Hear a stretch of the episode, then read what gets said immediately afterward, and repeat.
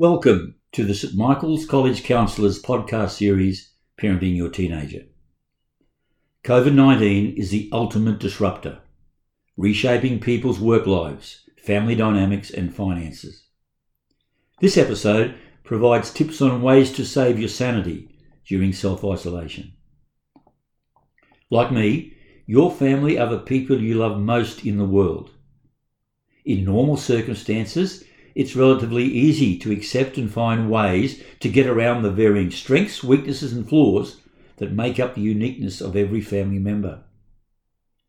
Families can be messy at the best of times, but living in close confines 24 hours a day can be stressful, especially when facing an uncertain future. It's vital you know you don't have to cope alone. There are strategies and supports that can help. Tip number one anticipate. Anticipate is going to get stressful and think about how you will react to stress. How do you usually react to highly stressful situations? Think about how you might feel and what other family members might be thinking. It's important to remember that often in stressful situations, we don't think as clearly. Common feelings when we are under stress include anxiety, fear, uncertainty, and helplessness.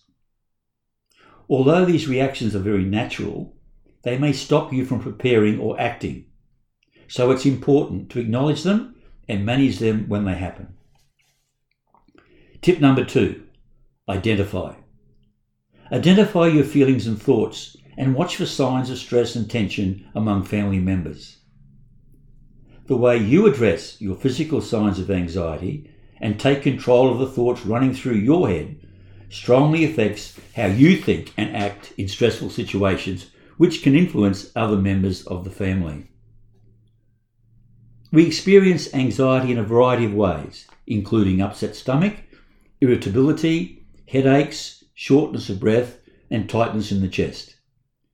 Try to identify any frightening and negative thoughts you might have and ask yourself if those thoughts are helping or hindering you as you lead your family. Tip number three manage. Manage your thoughts and feelings with techniques and strategies, such as set up weekly family meetings to calmly talk about problems and come up with solutions. Establish zones within your home a private personal zone, a community zone, a work zone, a stay fit zone, pick your battles, and have a constructive conversation about one issue at a time. Don't try and solve everything at once. Take time to look after yourself. Stay connected with friends by calling or video chatting. Practice calming techniques such as deep, relaxed breathing or mindfulness. Download free smartphone apps such as Smiling Mind or One Moment Meditation to help you get started. Try not to focus on the bad things that might happen, but instead tell yourself that the calmer you are, the better you'll be able to manage exactly what needs to be done. Replace negative thoughts with, I've got this, this will pass, it's okay to reach out to others for help. The following tips may help during times of conflict. Try to use I statements, such as, I'm really feeling angry about this, or I'm not liking the way we are managing at the moment.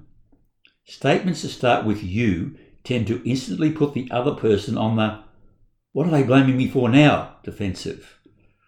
Try to avoid the blame trap to reduce any unnecessary conflict. When we start finger pointing at each other, there's no room for growth or change. Often in conflict, we prioritize our own perspective whilst minimizing and dismissing the other person's experience and position. Try to use the 90 10 rule.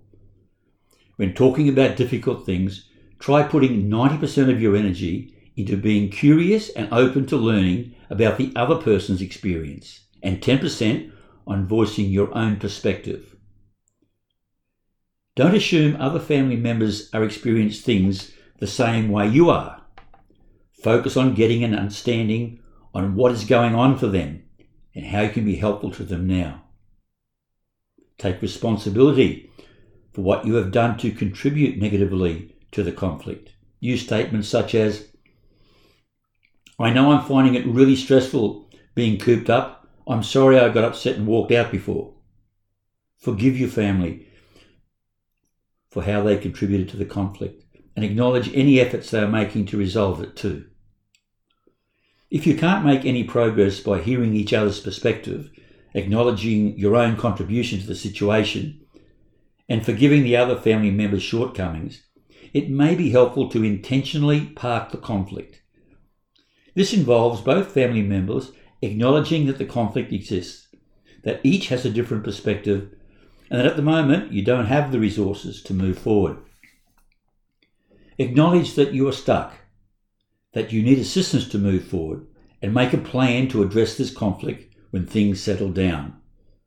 It's important to take the time to talk about each person's needs and to respect each other whilst the conflict remains unresolved and the household is in isolation.